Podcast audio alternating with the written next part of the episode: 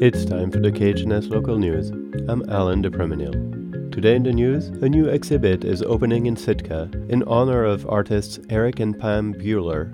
The year long project is a collaboration between a visual artist and a writer, both of whom found inspiration in the extraordinary lives of the Bealers and in the extraordinary nature of their passing.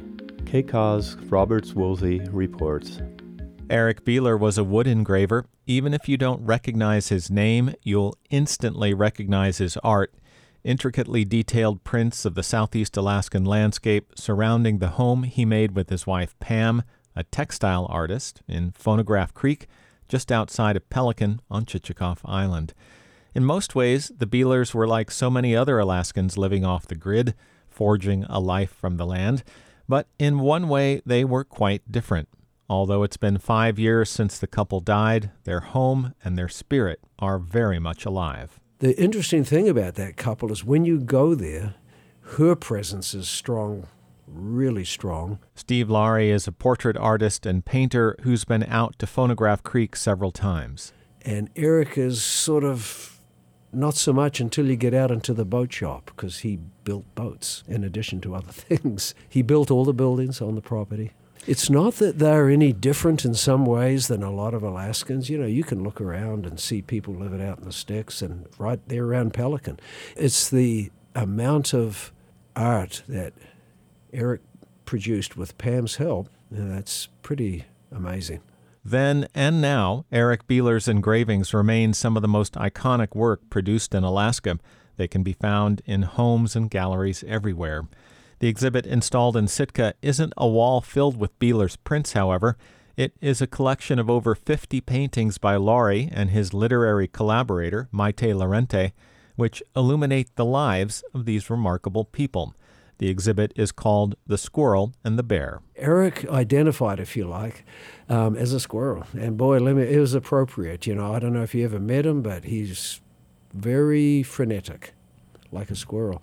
His wife, Pam, more grounded, more solid to the earth.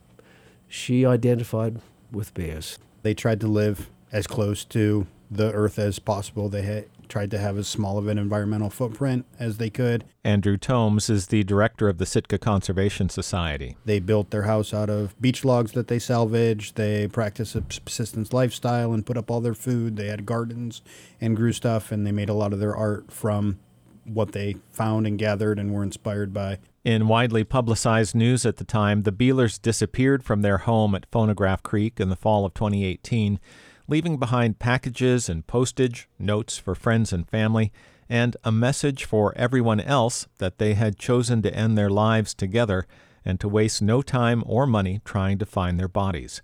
They were both in their late 50s, Pam suffering from increasingly debilitating multiple sclerosis, and Eric, as far as is known, in good health.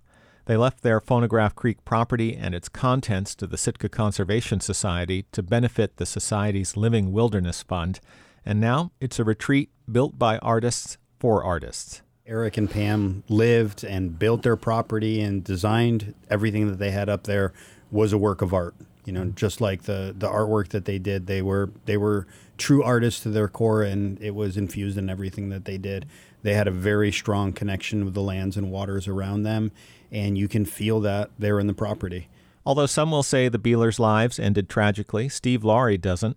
The context of the squirrel and the bear is much greater than the detail of their deaths. It's a love story. You know, I'm a look at me. I'm an older guy. We and we all know how life works. But this this couple, they met when they were young, and within two days, they started a life together, and they never deviated. Laurie has become well known in recent years for his oversized portraits, paintings that are large enough for the National Portrait Gallery, but displaying only his subjects' faces in painstaking detail.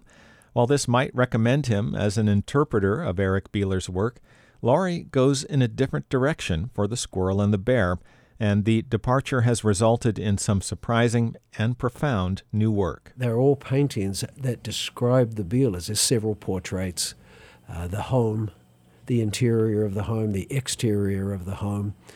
Basically, I became an illustrator in this series of paintings. I think that this whole thing will help explain their, their lives. Laurie credits his collaborator, Maite Lorente, for poring over the journals and photos the Bealers left behind, including their notes to one another, and giving the exhibit a structure. Some of Lorente's poems and excerpts from other writings are incorporated into the paintings themselves, about 60 in all. The squirrel and the bear seems made to order for a book someday, but the Sitka Conservation Society doesn't have a timeline. For now, it's both a tribute to the Bealers and to their home in the Tongass, as well as fresh insight into the lives they led and the choices they made. Reporting in Sitka, I'm Robert Woolsey. The exhibit will be up until April 21st. That's it for the KHNS local news. I'm Alan DePreminil. This is KHNS, Haines, Skagway, and Klukwan at 102.3, and translator K220BK, Skagway, Alaska at 91.9.